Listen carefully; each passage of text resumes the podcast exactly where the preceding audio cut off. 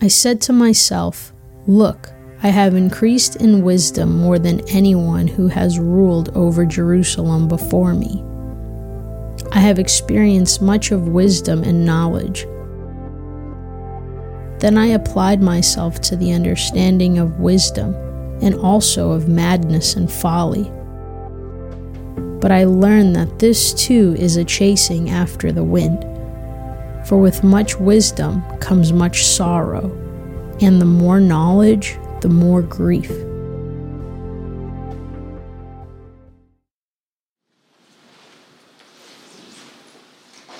Well, good morning, everyone. Uh, sorry, it's not John Perkins, it's me. sorry, that's an inside joke. We did have a slight video glitch a few weeks ago that John was gracious enough to read uh, for us. Um, this morning, we continue our series, we conclude our series um, on the book of Ecclesiastes, this enigmatic uh, troublesome book uh, of the Old Testament. Uh, we're going to be talking about this idea of wisdom and how it is that uh, we understand it, how can we perceive it, that we are people who desire um, and indeed um, gain and uh, are recognized for learning and knowledge and facts and technology and, and being intelligent. And in our world, in time and space, um, especially in Boston, the Athens of America, uh, we're, we're blessed to have institutions like uh, Harvard, MIT, and uh, you know all these other schools. We're blessed to have huge hospitals, big name hospitals that are renowned throughout the world, the MGHs of the world, and so on and so forth. We have high tech and biotech companies here. We have Google and Twitter and Microsoft and all these companies and Genzyme. We have all this stuff. It's based a lot on wisdom and intelligence and knowledge and information. Right? And so the real question is, for us as we talk about it today, is, is that good? Is gaining more wisdom and knowledge and facts and intelligence necessarily good? See, that's something we should celebrate. At least if you ask my dad, it certainly would be. My dad, when I was born, gave me the name Thomas Henry Lee. And he being Chinese, Asian, um, there was no reference to the Thomas Henry of American history, it was really because he said it sounded like a good name for a doctor.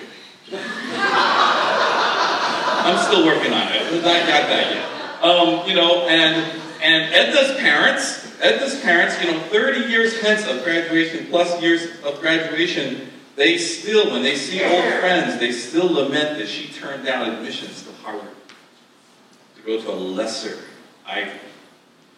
So in this context, how do we understand it? Is knowledge, the pursuit of knowledge, something that is something that we should pursue, or is it something, as I said in the video earlier, just a puff of smoke? You know, this idea of meaninglessness is this idea. It's like a vapor. This is just a vapor. Meaningless, meaningless. Vanity of vanities. A vapor of vapors. Is all the intelligence we have, is that all there is? Is it necessarily evil, everything that we understand and know? Or on the other hand, is it necessarily good, everything that we know? Or is it some, some dichotomy that's supposed to be, you know, everything that, that talks about God is good and everything that talks about the world and humanity is evil? Is that how we're supposed to perceive it? How do we understand this pursuit, this desire to gain knowledge, to gain understanding, to gain wisdom? That's what we're going to be talking about this morning. In this book, we're going to talk about the good news, the bad news, the great news, and the really great news, okay? And so I want you to think about this book because I want you to think about King Solomon. And although King Solomon was, you know, he's in this um, perceived as one of the wisest, and Scripture talks about how he's among the wisest, he was the wisest man of the ancient times. We'll talk about that in a second. But King Solomon is the one who um, pens all these Scripture, uh, uh, we believe, Proverbs collects the Proverbs that we know. Um, the book of Ecclesiastes was probably penned by some, by him or someone who very much liked him or knew him. Um, and uh, even Job, we're not sure, but this idea of wisdom literature throughout the uh, ancient times. We recognize King Solomon, and the next slide will tell us a little bit more about who King Solomon is. Um, and he asked for wisdom in 1 Kings 3, um, and he says, and then God responds to his request for wisdom. I will do what you ask, says the Lord. I will give you a wise and discerning heart, that there will never be anyone like you, nor will there ever be. Moreover, I will give what you have not asked for, so on and so forth. So God says He's going to give him this wisdom. And indeed, He does. And the reflection of Scripture, in the next passage is that King Solomon is one um, in chapter 4. God gave King Solomon wisdom and, and very great insight and a breadth of understanding as measureless as the sands of the seashore. Solomon's wisdom was greater than the wisdom of all the people of the East, greater than all the wisdom of Egypt. He was wiser than anyone else, including Ethan of Ezrahite, wiser than Heman, Kol, Darda, uh, son of Mahol, and his fame spread to all surrounding nations. He spoke 3,000 proverbs, and his songs numbered 1,005. He spoke of plant life uh, from the cedars of Lebanon, with hyssop that grows out of the walls. Um, he also spoke about animals and birds and reptiles and fish, and from all the nations came to listen to Solomon's wisdom. Uh, said all of the kings of the world who had heard of his wisdom. Wow. So King Solomon is this guy that God has blessed with wisdom. He has wisdom beyond measure. He's the greatest of the ancient sages. Um, of all these people from Egypt and from the east, Mesopotamia, the, the Sumerians, and so on and so forth, all these folks had what we now call wisdom literature. It was very pervasive uh, in the ancient times, had wisdom literature in all these countries, from um, Egypt uh, in pre 2500 BC um, through the Sumeria and through Babylon and Mesopotamia and that whole area, wisdom literature. Solomon was the greatest of them all. Solomon was the greatest of them all. He penned 3,000 proverbs, psalms, and so he's a man who's very learned. We need to understand how it is that God blesses. And so throughout this, we can ask the question, how, in what ways is wisdom and gaining wisdom and knowledge good, bad, and actually great. Okay, let's pray. Father, we come and we ask that you pour out your spirit. We ask that you would give us an open heart to hear from your word uh, and from your servant. We pray that your spirit would move among us, that as we think about our lives, as we think about our pursuits, um, Father, we pray that you would come into line uh, with who you are, what you call us to become, what you call us to believe, to be, and to think. We pray this in Jesus. So the first thing I want to suggest is that wisdom is actually um, something that's really good. It's good news for us in Ecclesiastes chapter 12. Oh, oh go back. Woo-hoo. It's good. It's good. And I will suggest that uh, Ecclesiastes um, talks about wisdom. And in the passage, Ecclesiastes uh, here we go. 12, 1 to 14. The 12, 1 to 14. We'll go back a section. Ne- next slide. There you go. Oh, back up. Oh, there you go. Oh, no, sorry. Sorry. You were right before, Joe. I'm really sorry. There you go.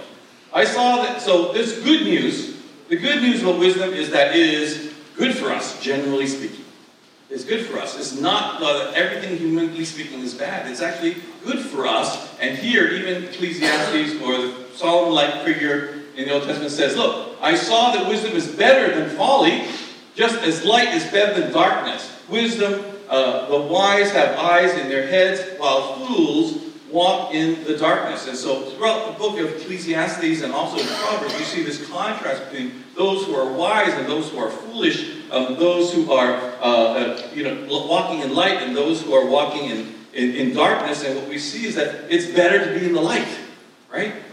You know, uh, uh unfortunately, the people in Houston have no electricity. It's dark at night. You can't see anything. And the sun hasn't come up until recently. And so it's better to be in the light, right? And so having wisdom is better than being fooled. Wisdom is also, in verse 11, wisdom, like inheritance, is a good thing. It benefits those who have, who see the sun. Wisdom is a shelter as money is a shelter, but the advantage of knowledge is this, that wisdom preserves those who have it. Um, verse, uh, Ecclesiastes 7. So the idea that wisdom is a positive thing, having knowledge and understanding um, is a positive thing in general. And we recognize that. Um, and some people make a firm distinction between um, facts, knowledge, wisdom, and insight. Okay? I think, at least in the book of Ecclesiastes, those are not hard and fast distinctions. At least in the book of Ecclesiastes, I think that those are bundled together oftentimes as synonyms. Okay? Um, and so what we see is that the more knowledge you have, hopefully the more wise you get, the more insight you'll have from that, you know, kind of thing. Um, but they kind of bundle together, not made a strong distinction between the two. The real distinction in the book of uh, Ecclesiastes is between wisdom that is under the sun. Wisdom that is under the sun. That is wisdom that is completely naturalistic. Wisdom that is devoid of any reference to who God is. Wisdom that does not have the, uh, the benefit of a revelation from God Himself. And so, human, earthly bound wisdom. Does that make sense? And so, when we talk about how wisdom is good, it's earthbound, it is wisdom under the sun. And there is benefit to wisdom under the sun. And yet, um, we'll keep going here. Um, there are more benefits. Um, next slide. Wisdom makes one person more powerful than ten rulers, it says. A person's wisdom brightens the face, makes them happy, and changes uh, his appearance. It also saw, um, the, the teacher says, I also saw under the sun this example of wisdom that has greatly impressed me. There was once a small city with only a few people in it, and the powerful king came against it, surrounded it, and built a huge siege work against it. Now there lived in that city a poor man, but a wise man, and he saved the city by his wisdom. Wow, so, you know, if you're smarter, you're wiser, you can actually save the city from, uh, from destruction. Wisdom is better than physical strength, it says. Um, the, uh, the quiet words of the wise are more to be heeded than the shouts of a fool. Wisdom is better than the weapons of war.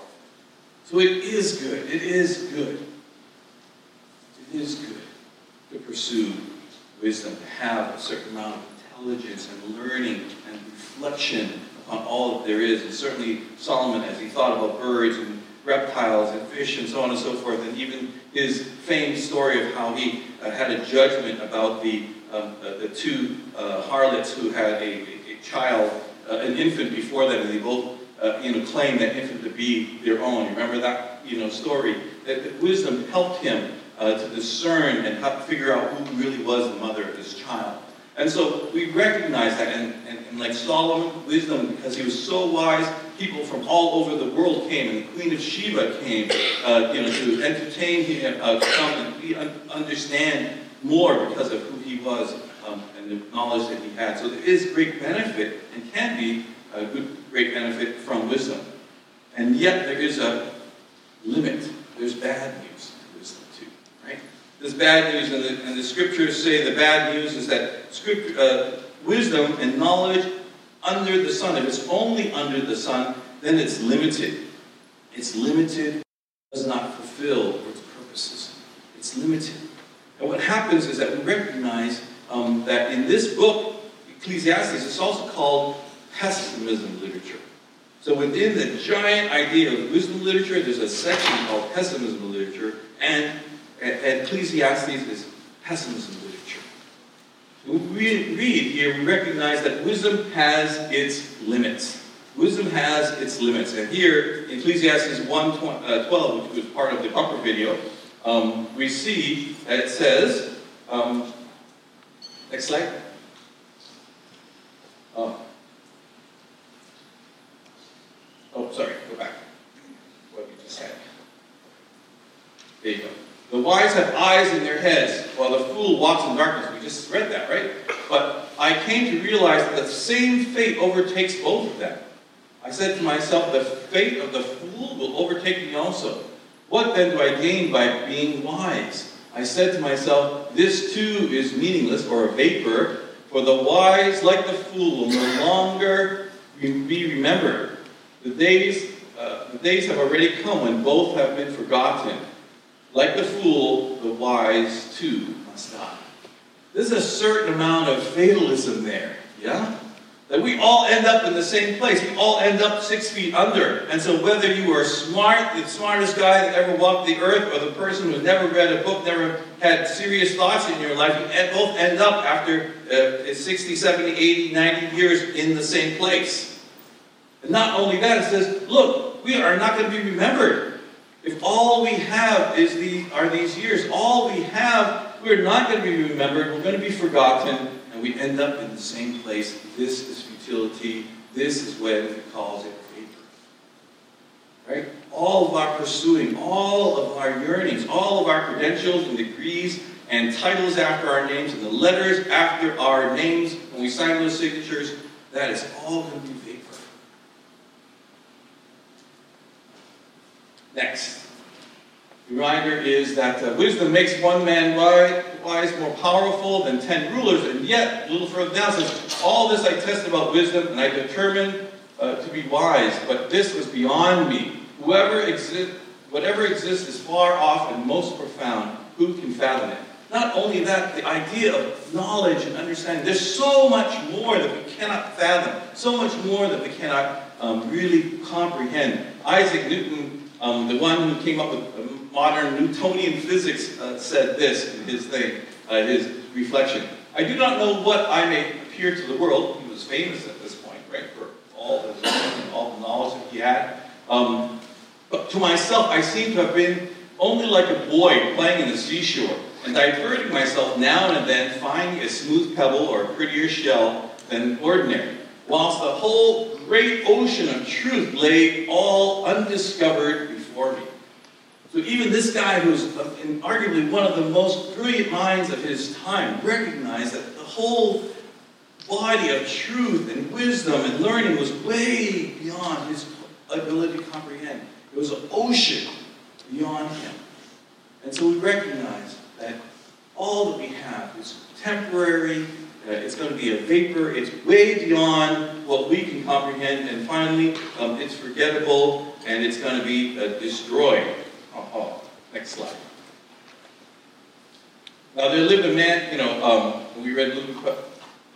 Now there lived in a city the man, a poor man, but a wise and but wise, and he saved the city by his wisdom. Remember that was really good, right?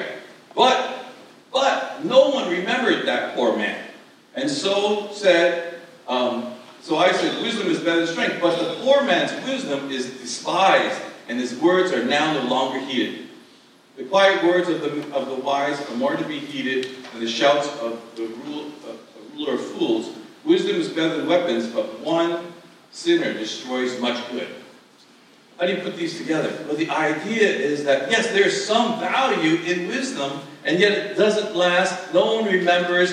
People ignore you eventually. For those of us who are older, you know, and uh, in, in ministry or in industry for a while, oftentimes you know, the new folk come in and they say, you don't care what you did in the past. You don't know how much you contributed in the past. Now is now. We have the truth now, right? We understand how these things work. And so nothing that you've done in the past has really is, uh, is, is, taken seriously and um, is no longer advice. These are the ideas. That's why this is limited. Our, value, our, our, our, our, our thinking is limited and it's a, a, a very limited value. That's the bad. And if we remember King Solomon's life, we remember King Solomon's life, we recognize that even the wisest man on earth wasn't so wise in certain areas.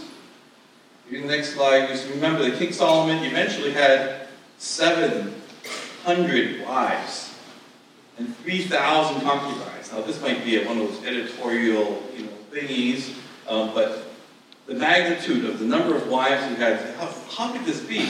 Clearly, in the Hebrew scriptures, the Old Testament scriptures, it was clear that the king ought not marry any foreign wives, ever. And, uh, um, but why? Because it was the common, conventional wisdom of that time and space that kings married for both political, right, religious, and, uh, uh, and military reasons. And so part of how King Solomon created his empire, God gave him wisdom, but he misused that wisdom because it wasn't, it was all wisdom under the sun. And that wisdom under the sun said, oh, even though God's word said this, I'm going to do this. I'm going to do this, and I'm going to marry all these women so that I'll have military allegiances, political allegiances, I'll have treaties, I'll have wealth, I'll have land, because I'm married to all these women.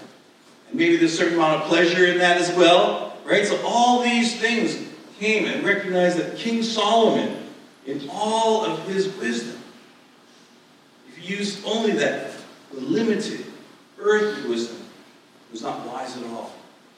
And God's judgment upon him was he was half-hearted for God. That all these foreign wives and concubines took his heart, and he no longer served God wholeheartedly.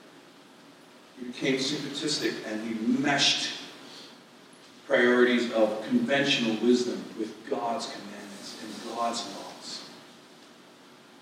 Pick and choose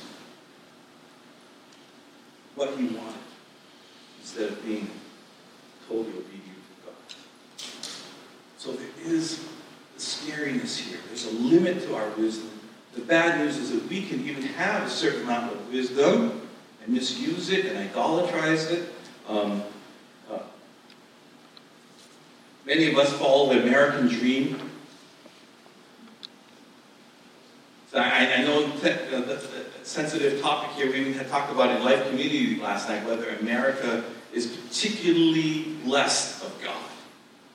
And there may be some truth to that, but there's also another sort of uh, quasi-truth that goes along with that, that God wants to bless us as we pursue the American dream. That that's God's ultimate purpose for us.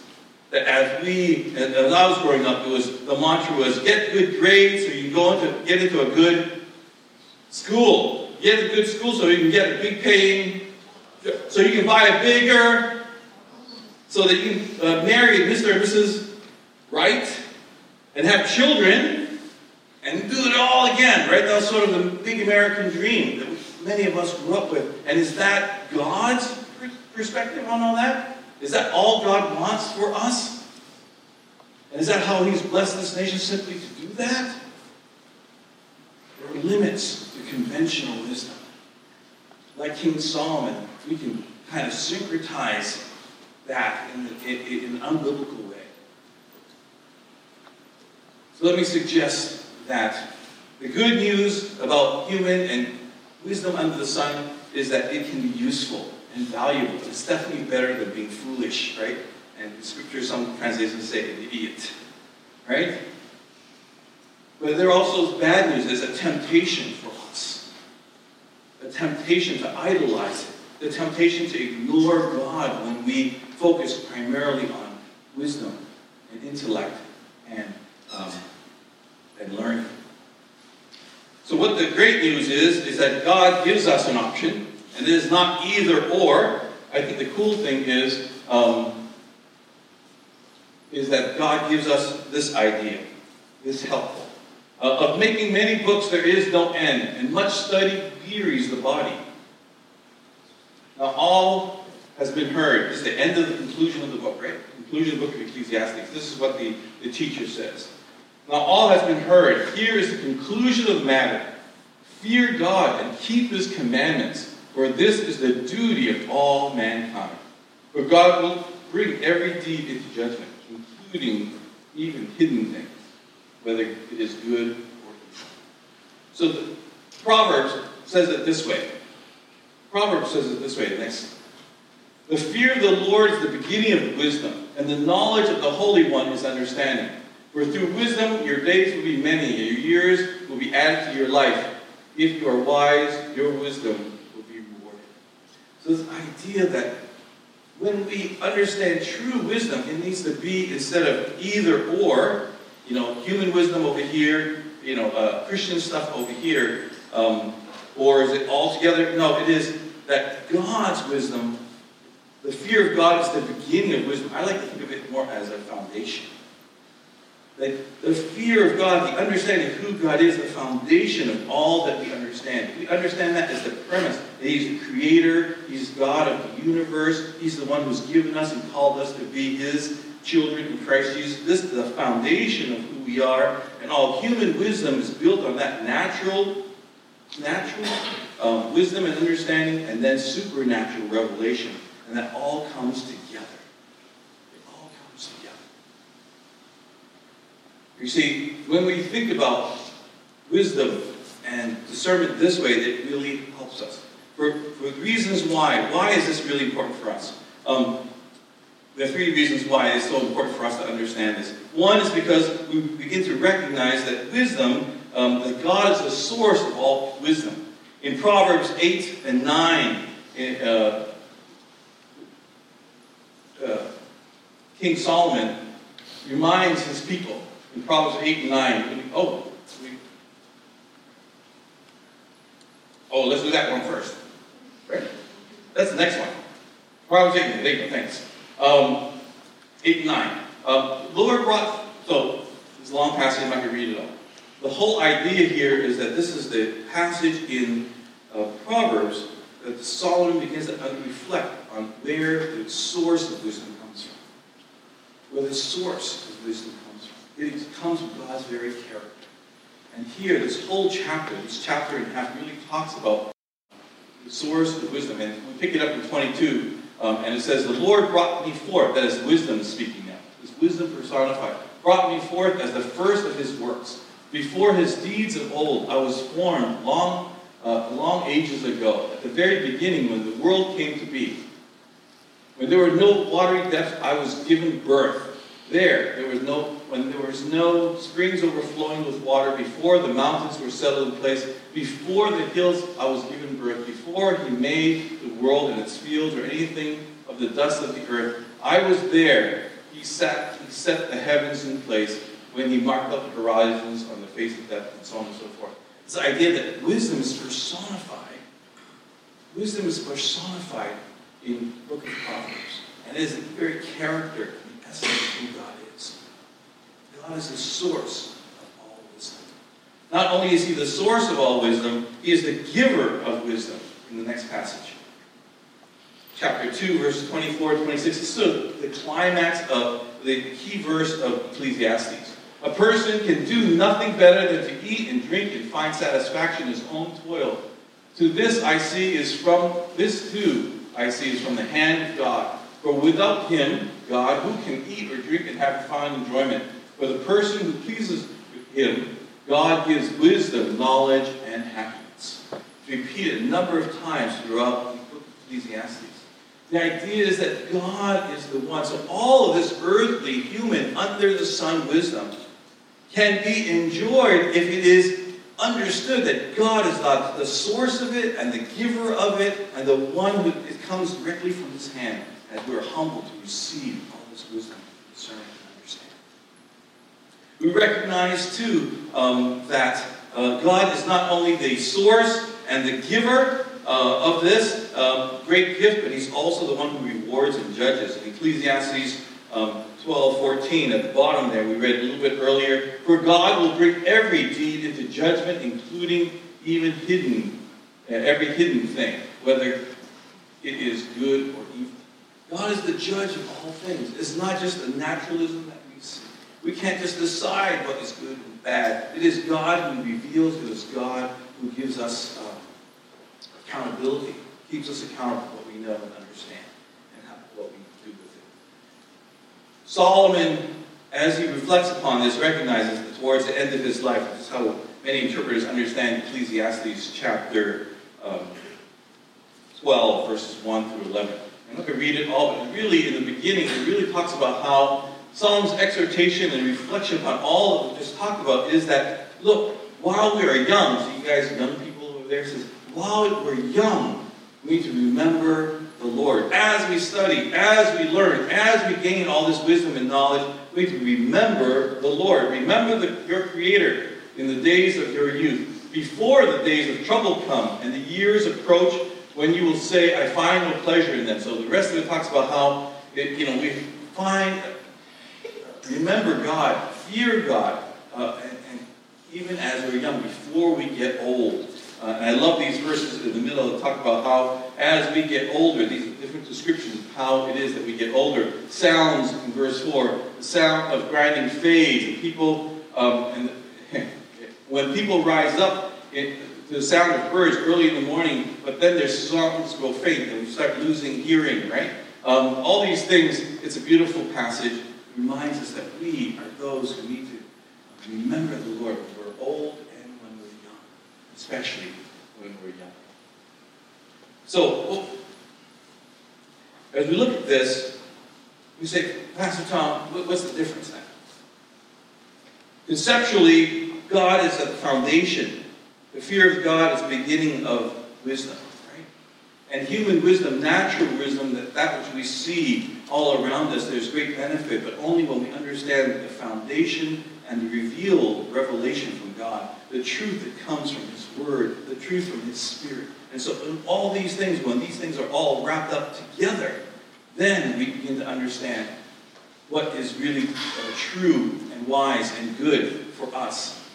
The Apostle Paul writes it differently. He thinks about it and he says, as he's looking upon the wisdom of the Greeks, the wisdom of the Hebrews, he recognizes and he says he takes all things captive in Christ, right?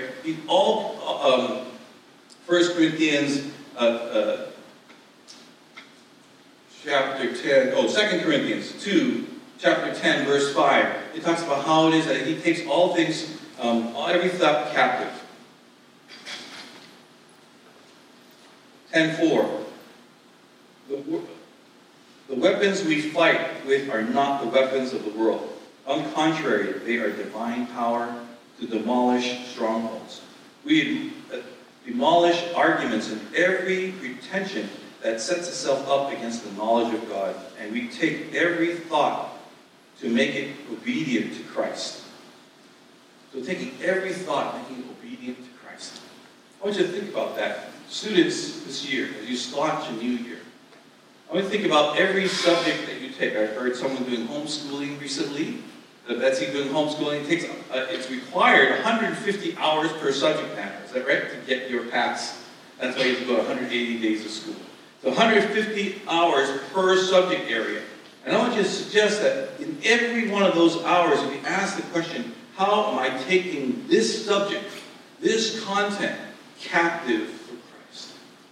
How is the foundation of understanding of who I God is, who I am as a beloved child of God in Christ Jesus, and how the natural world and natural law works, and all the revelation of God, how this all works together? How can I take all that captive in every topic? whether it's math or physics and science, or whether it's economy or business, how do we take every captive, uh, every thought captive for him? There's a book by James Emery White, uh, A Mind for God. Uh, he was a, a, dean at Gordon Conwell for a little bit, and uh, he writes about how it is that uh, we, uh, to, to, to think Christianly, to think Christianly is not simply to say that we um, Christians, uh, how a Christian thinks about something, right? To think Christianly is more than just a Christian thinking. It's more than um, it, it, it's it, it's more than thinking about Christian things. It's even more than adopting a Christian view on particular topics. He suggests that thinking Christianly, taking every thought captive for Christ means that we are in everything and in anything, we are thinking consistently, directed, directed and constrained by the revelation of God's Word, by the power of His Spirit. And so the idea that we are called to think Christian, to take every thought captive, that's what it means to begin to have truly wisdom from God. because he suggests that he goes over, and reminds that how many hours are we listening to radio and absorbing all that, or music, and absorbing all that, or the internet, surfing, we're doing all these things, we're watching videos and watching movies. Um, um, um, I, you know, I was with one of my sons, and he knows so much about this thing called Game of Thrones.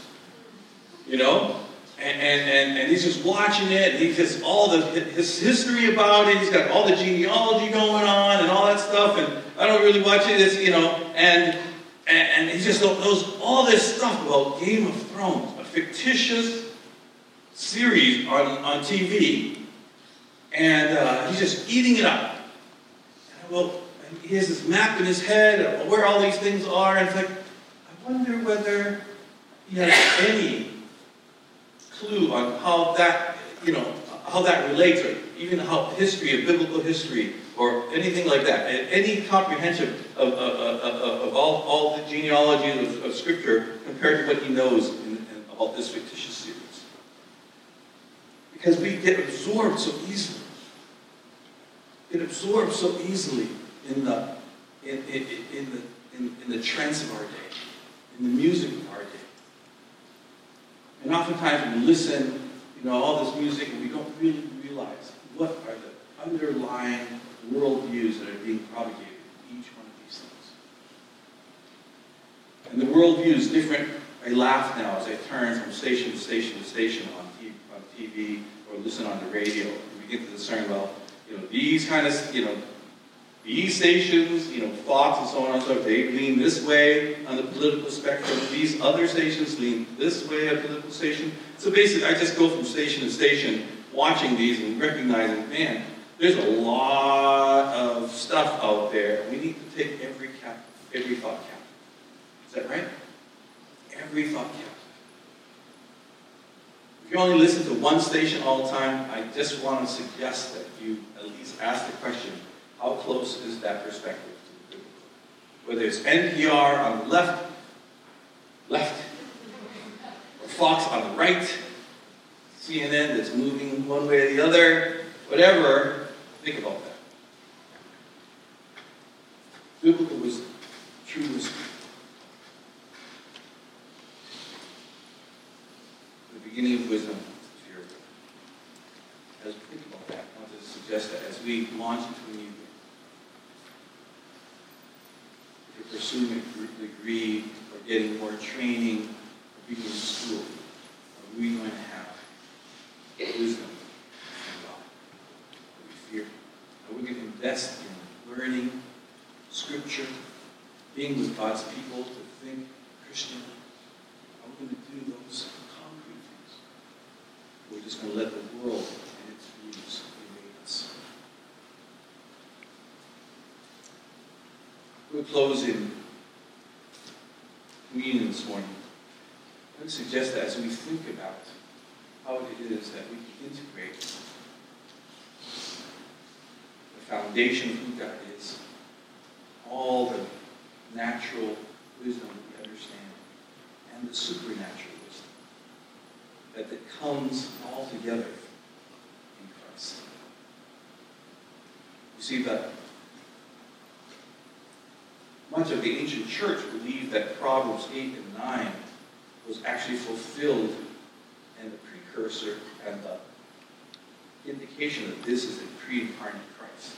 That Christ was the spirit of wisdom that was personified.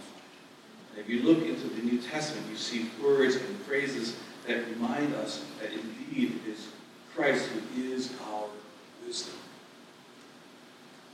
In 1 Corinthians 127, um, it is because of him that you are in Christ, of him, God, uh, Jesus, who, Christ Jesus, who became for us the wisdom from God, that is our righteousness, our holiness. And throughout Scripture, in Colossians, for instance, talks about how Christ is, hidden in Christ are the treasures of wisdom and understanding. That he is the one who gives us, uh, is truly the wisdom. And James reminds that those who want wisdom that we ask God for. And so this morning, as we close in communion, are reminded that only as we are enabled, empowered by God, and the Spirit of Christ, who is our wisdom, that we can begin to build a Christian worldview, one that is truly biblical, one that causes us not only to know things,